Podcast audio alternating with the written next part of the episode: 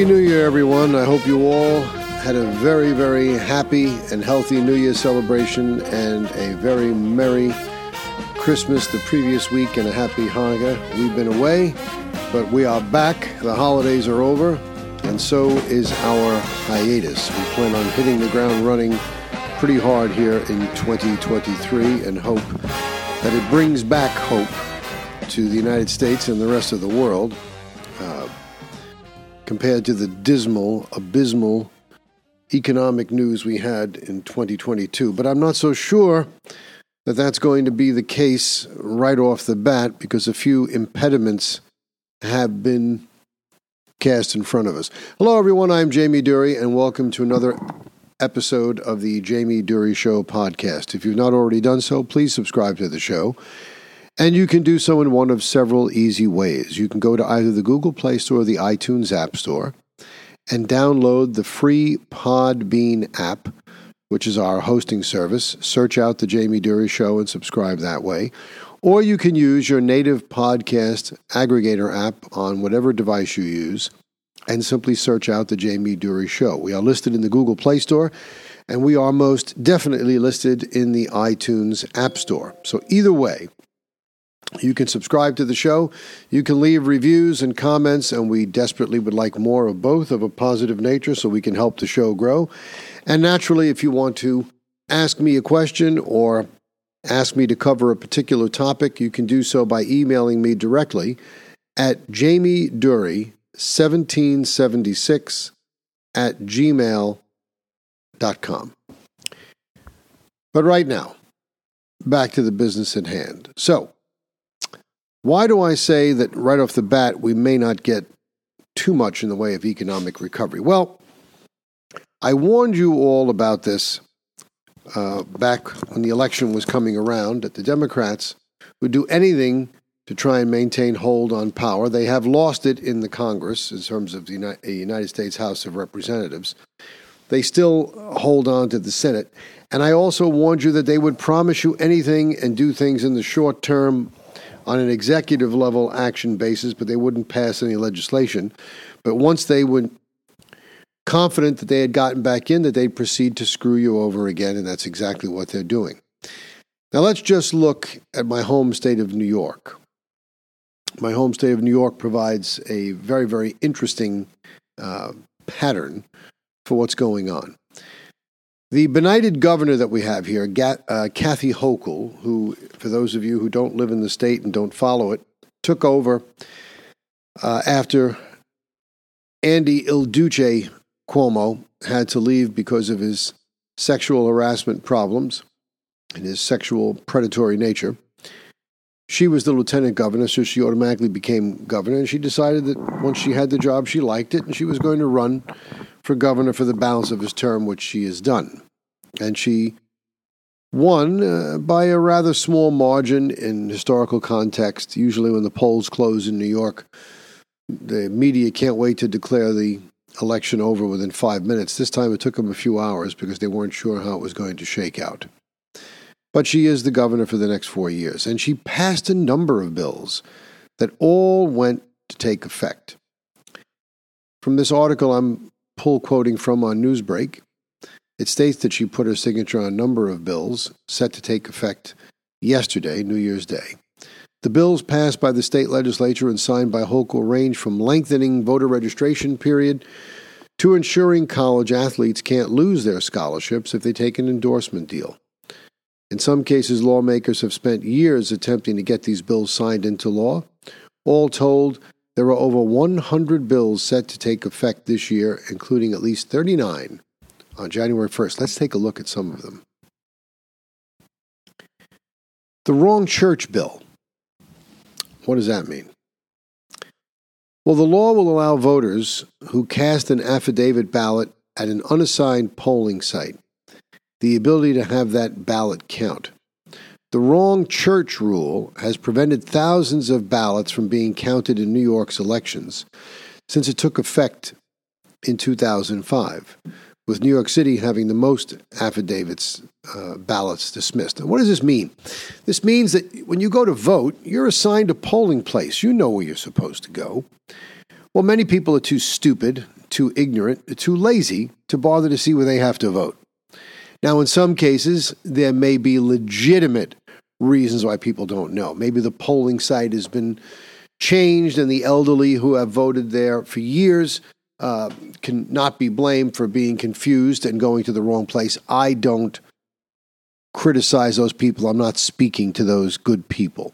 I'm speaking about people, many of whom probably shouldn't be allowed to vote to begin with because they're illegal aliens, just voting wherever the hell they want.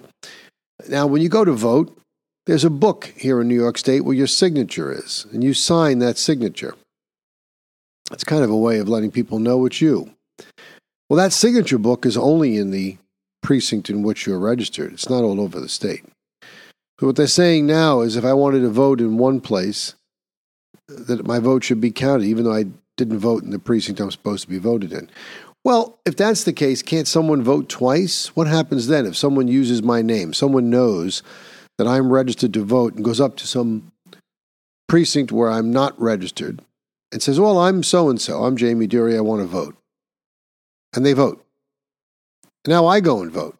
Do they disqualify my ballot because another one went in first and say I double voted, or do they count both of them, or do they throw them both out? See, these are the, the problems that are going to be created. These things that are supposed to solve problems actually create more problems, and they're designed deliberately to create problems and unrest and um, confusion so that every vote gets counted, and it's only going to serve the function of allowing greater amount of fraud to take place.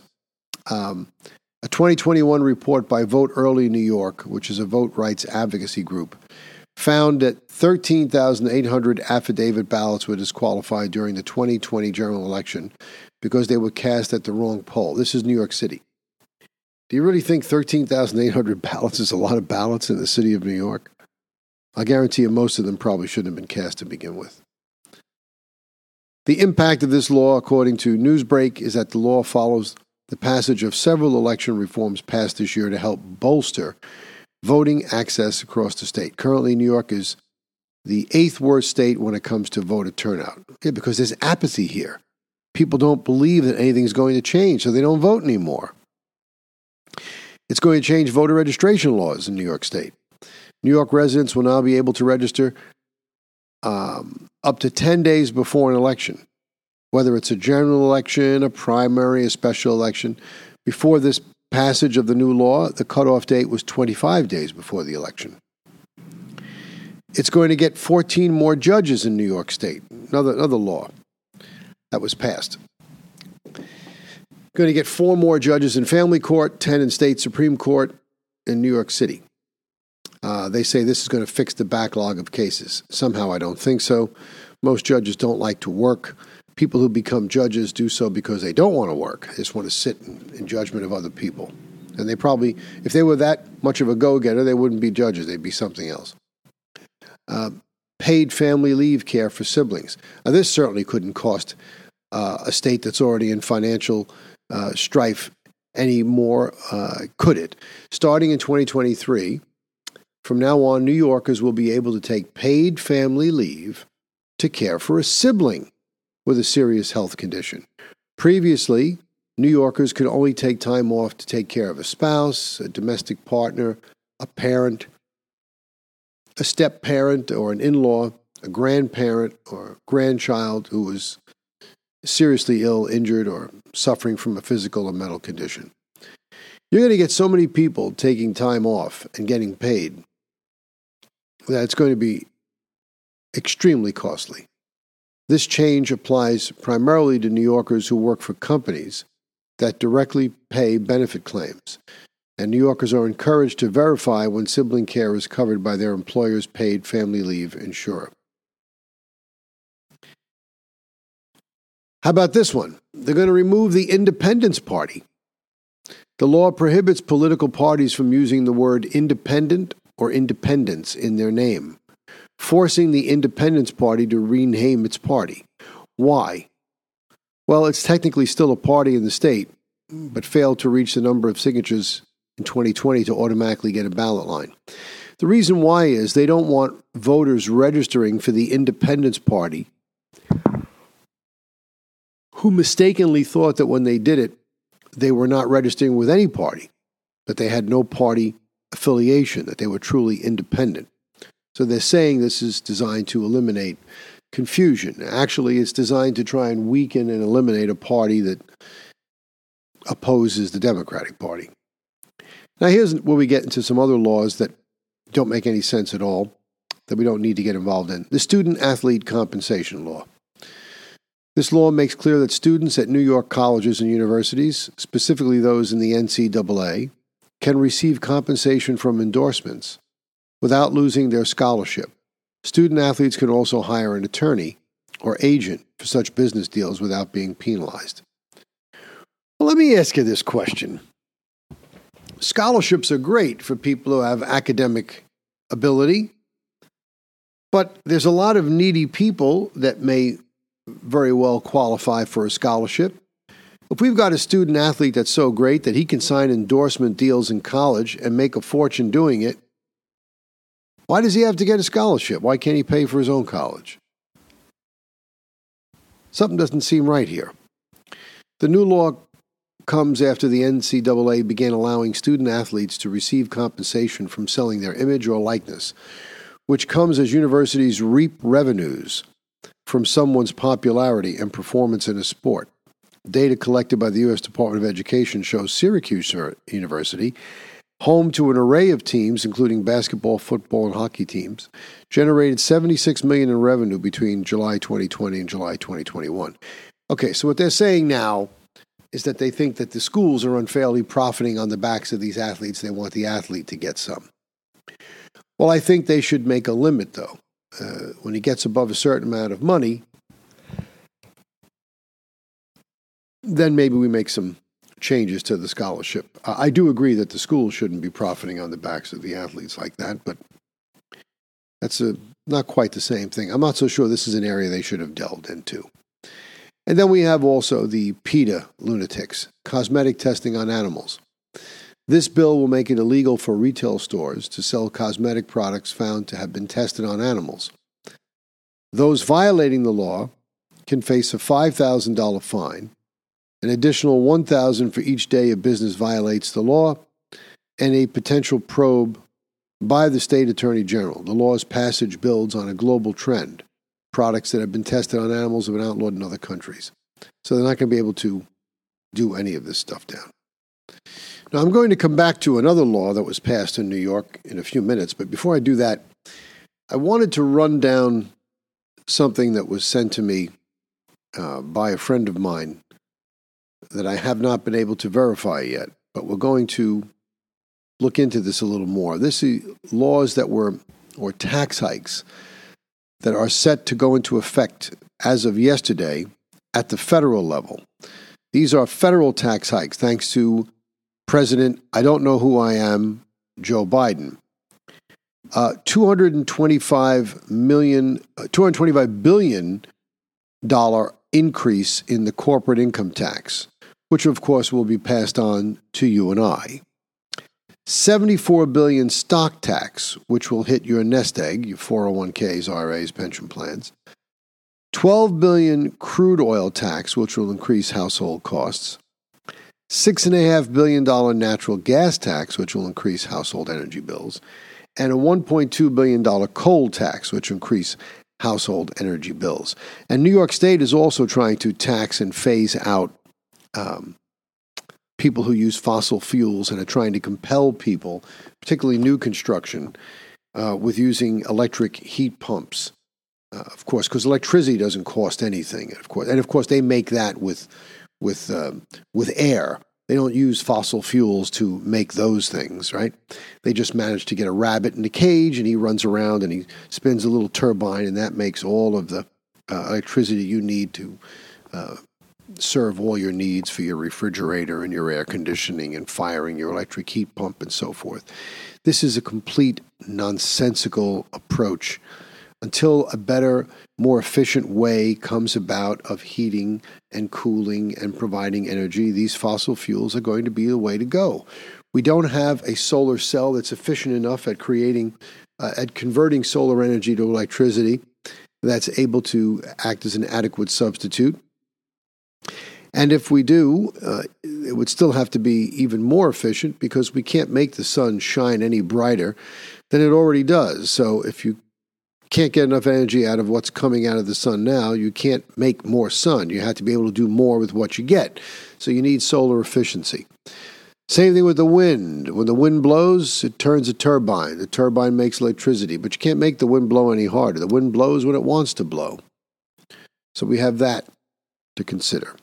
So fossil fuels are the way to go right now. But all these other things coming from the federal government, uh, that's not exactly going to make life a lot easier. And in my own state of New York, there was a tax moratorium placed on gasoline to keep prices down. Now that the Democrats have uh, are securely back in office for another four years, those taxes are expiring. So we can expect a 16 to 25 cent hike per gallon in gasoline prices in the state overnight. So that's always a pleasure. But the politicians, despite their callous disregard for the needs of the citizenry, always seem to be uniquely in tune with their own needs.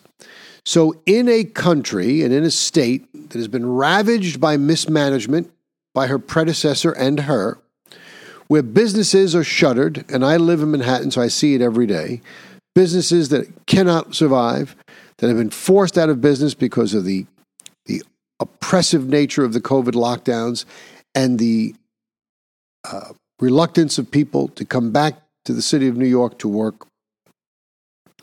People who are not getting raises in their own red, uh, in their own uh, jobs from their employers are now going to have to fund a very substantial and significant raise for our state legislature.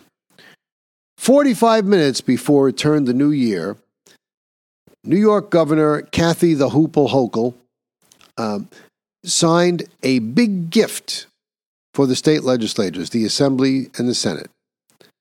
Their salaries, all 213 of them, went from $110,000 a year, which was overpaid to begin with, to $142,000 a year, an increase of 29%.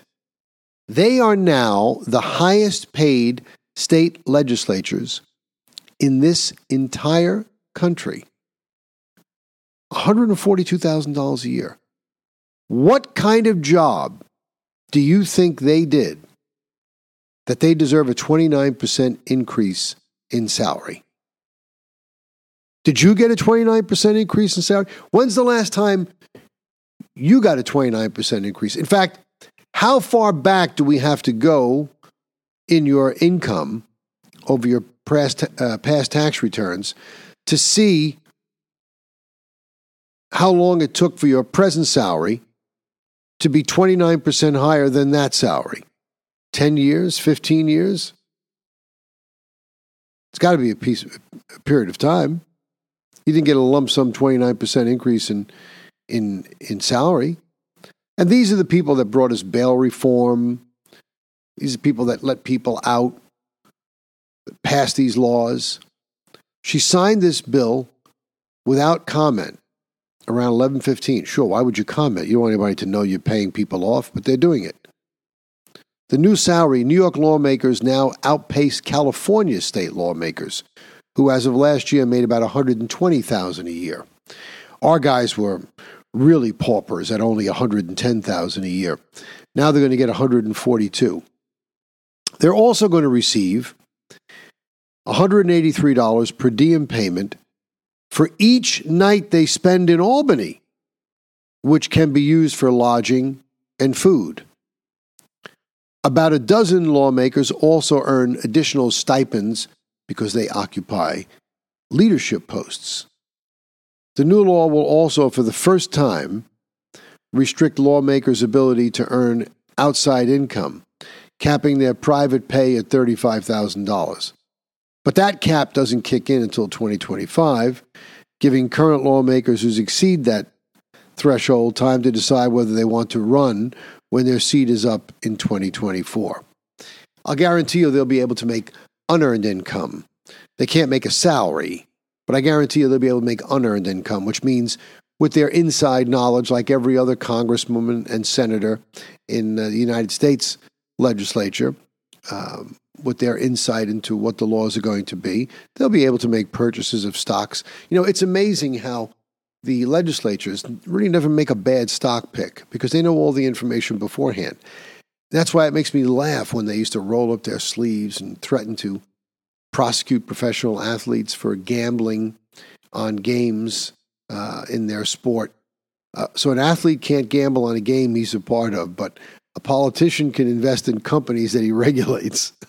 That's not a conflict of interest. The pay increase, uh, thankfully, does not affect uh, Hochul the Hoople salary. That salary is set by a joint resolution of the legislature. The governor's annual salary is now quarter of a million dollars. I think that's the highest paid governor in the entire country. But you heard what I just said. The governor's salary is set by a joint resolution of the legislature. Now, does anyone really think that the legislature, which just received a 29% salary increase from the governor, is not going to respond in kind and increase her salary? You want to talk about the law being made by politicians for politicians. There is no more shining example of that than this. We are in the most corrupt era that I can remember, ladies and gentlemen. This is definitely a closed shop. When you read things like this, if you're an open minded, educated person, which means you're anything other than a Democrat who went to college, because if you went to college and you're a Democrat, you probably still think everything is okie fine and that Joe Biden is in command of all his faculties and the country is running just great.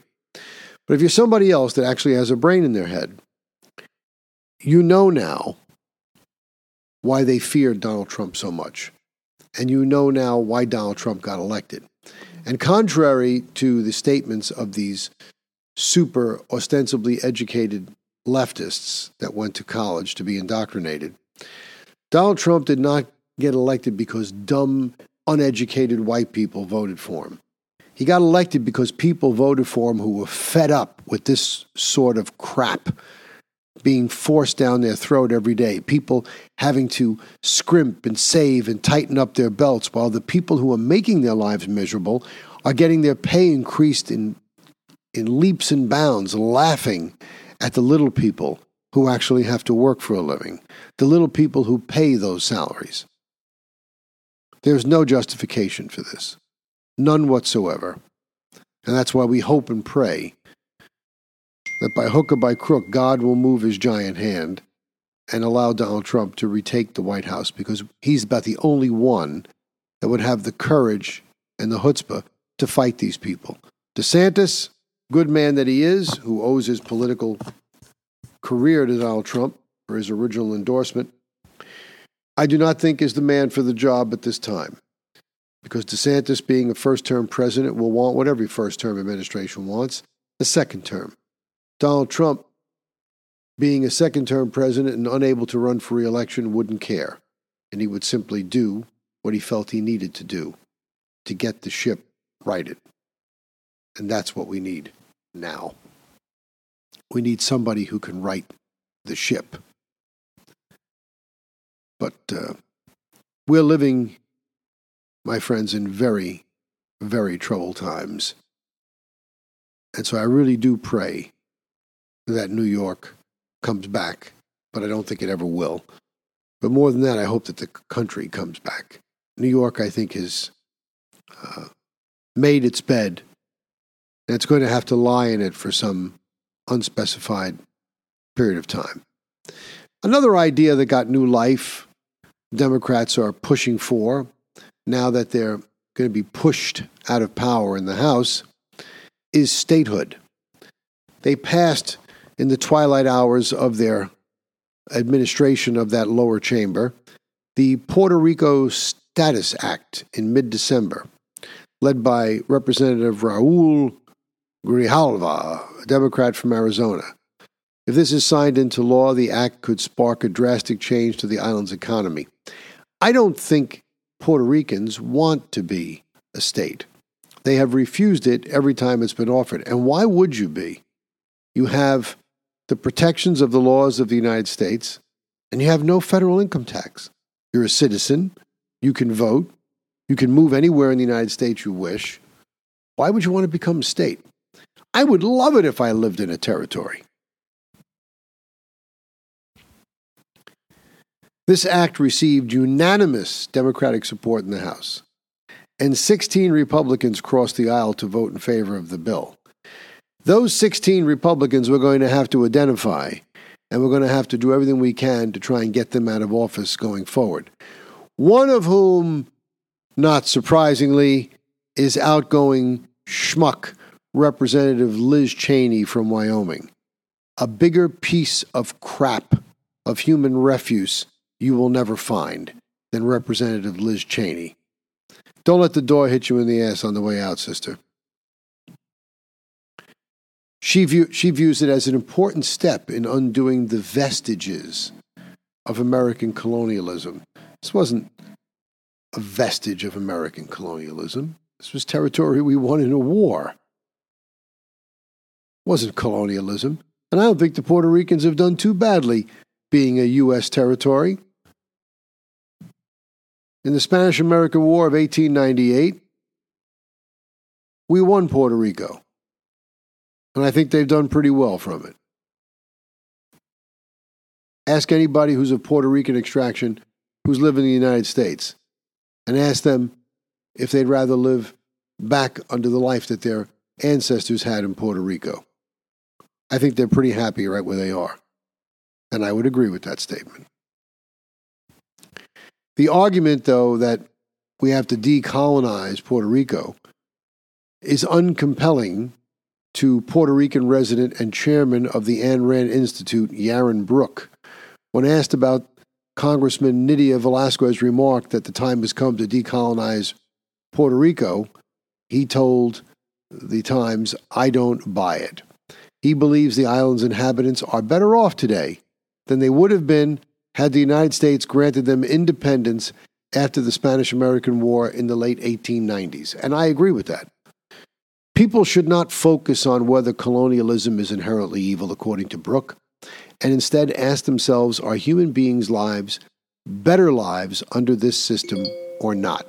And this is something we touched on, this sort of reasoning we touched on a few weeks ago when I spoke briefly about the move to try and get reparations uh, for slaves or the descendants of slaves in this country, for African American slaves.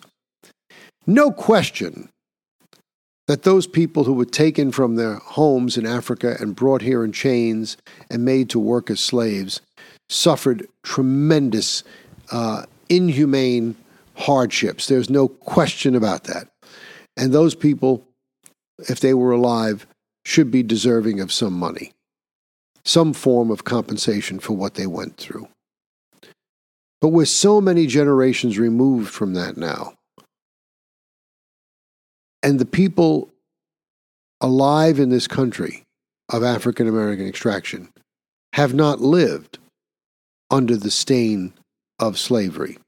Slavery was abolished in this country over 150 years ago. There's nobody alive today that grew up under slavery. So now the question, like the question or the belief uh, posited by Yaron Brook of the Ayn Rand Institute is Are the descendants of these slaves better off living here in the United States as American citizens than they would have been had their ancestors never been brought here and they were living in some third world country in Africa? I think we all know the answer to that question.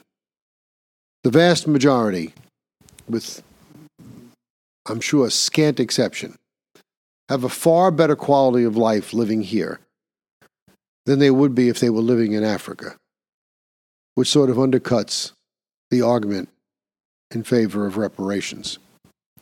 But getting back to the question of Puerto Rican statehood, you know, there's a great many asset management companies and hedge funds based in Puerto Rico precisely because it's a unique uh, climate for those type of businesses. They're protected by the laws of the United States, and yet there are no federal taxes there. But about 25% of Puerto Rican workers are already government employees. The bureaucracy there is quite fat. Real jobs need to be created there. Um, uh, and an economist, another Puerto Rican resident by the name of Peter Schiff, uh, he's also sort of echoed um, the opposition of Mr. Yaron Brook to statehood for the island because he spoke about what kind of tax burden would be associated with doing that. He says, Imagine owning, is direct quote from the paper, imagine owning a business in the state of Puerto Rico, a 37% federal income tax, a 15.3% self employment tax, 3.8% Obamacare tax, 33% state income tax, and an 11.5% sales tax. He says, plus, since Puerto Rico has more debt per capita than any other state, state taxes will likely be raised. So, there you have it. You want to put them on uh, a road to complete dependency, you go ahead and make them a state.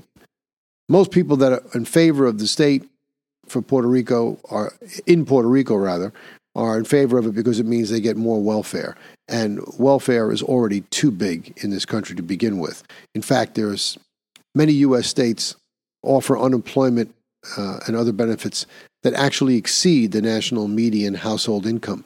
If you can get paid more for doing nothing, to be a lazy bum sitting home having other people pay the freight for you, why would you ever go out and work? If everybody took that position, we'd be finished. This is like communism, socialism. Everybody gets the same, whether you work for it or not. I don't mean to be depressing here. I want it to be a more upbeat um, year for 2023. But before we can do that, we have to face the realities of what the vestiges of 2022 have left us. And before we go, I want to show you that this is not something that's isolated just to the United States, that there's idiocy uh, aplenty throughout the world. And let's go halfway around the world just to show you how far it stretches to a place that I had always previously wanted to go visit. I will never go there now. Place by the name of New Zealand. I'm sure you've heard of it. The other side of the globe. New Zealand has just approved historic legislation that bans young people from buying tobacco for life as it moves toward the goal of making the country smoke free by 2025. Now, I don't know how they're going to do that. We've only got three years, but actually two years.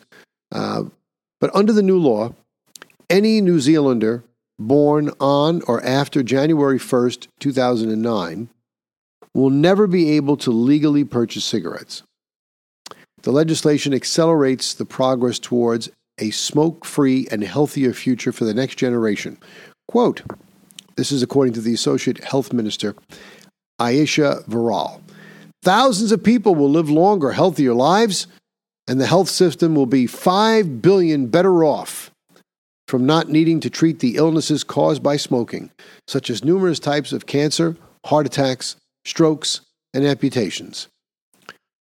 Now, you would think that everybody was just puffing away down there in New Zealand from this sort of uh, acerbic attack on smoking from the health minister. But it says that currently only 8% of New Zealand adults are daily smokers. And that's approximately half of what it was a decade ago. Quote, we've gotten uh, done very well as a country to get to this point, but there is more to do. That's why the legislation passed today is so important. It puts us firmly on the path to smoke free 2025. Now, nobody wants to see people smoke. But we live in reality and we know that it happens, and some people will smoke. This bill, rather than helping our communities, is simply nanny state prohibition that will cause more problems in our society because, in reality, the effect is it will create a large black market. It will kill off our community dairies and it will increase illegal activity and harm in our communities. This was the very, very gifted insight of Brooke Van Velden, deputy leader of the, ACE, of the ACT Party, who said the goal of reducing smoke is one that sounds nice in theory, but would instead leave local dairies convenient, which is a, a I'm sorry, I should have made mention. When they use the word dairies in New Zealand, they're not talking about a place where, where you have cows uh, being milked. It, they're called convenience stores. So convenience stores would be out of business uh, if they weren't be able to be able to sell the cigarettes in the uh, quantities they sell them now. But this is what happens when the government tries to get involved in anything. The government can't do anything right. And it isn't just the United States government, it's almost any government. The more government gets involved in something, the worse it is. The more government wants to help, the more help you wind up needing. And the more government tries to give you, the more you're dependent on it because they really don't give you anything that they haven't taken from somebody else first. So it's not just here. But it's interesting, though. The, the express purpose of this law in New Zealand is supposedly to protect young people from themselves, from their own uh, desire to engage in that which is cool and that which is exciting and that which is risky. So they're going to prevent them from smoking cigarettes. But the new law doesn't cover vaping. And apparently, vaping is far more appealing to young people than smoking. So the big danger to the young who are going to have all these health problems comes from vaping. A survey of of 10 students by the uh, 10 year student, 10 years, this is a misprint. A survey of year 10 students. Oh, I guess by students in the 10th grade. A survey of year 10 students by the Asthma and Respiratory Foundation of New Zealand found that 1.1% of students surveyed were daily smokers, smokers, while 1 in 10 vaped.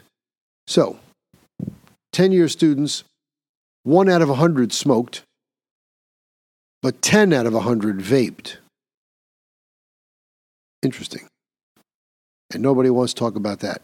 If you're really that concerned about the health of people, and you're really trying to reduce medical expenses for all of these diseases that you say are a direct result of people engaging in smoking, why don't we knock off liquor while we're at it? I'm sure we know there's a lot of diseases that result from alcoholism cirrhosis of the liver, and other issues? Why don't we get rid of that? Or is it because you like it too much? The nanny state, one of the biggest dangers to any people is its government. Only in the United States was the proposition created by our founding fathers of government of the people by the people, for the people, the guiding principle of government. That's what made this country great.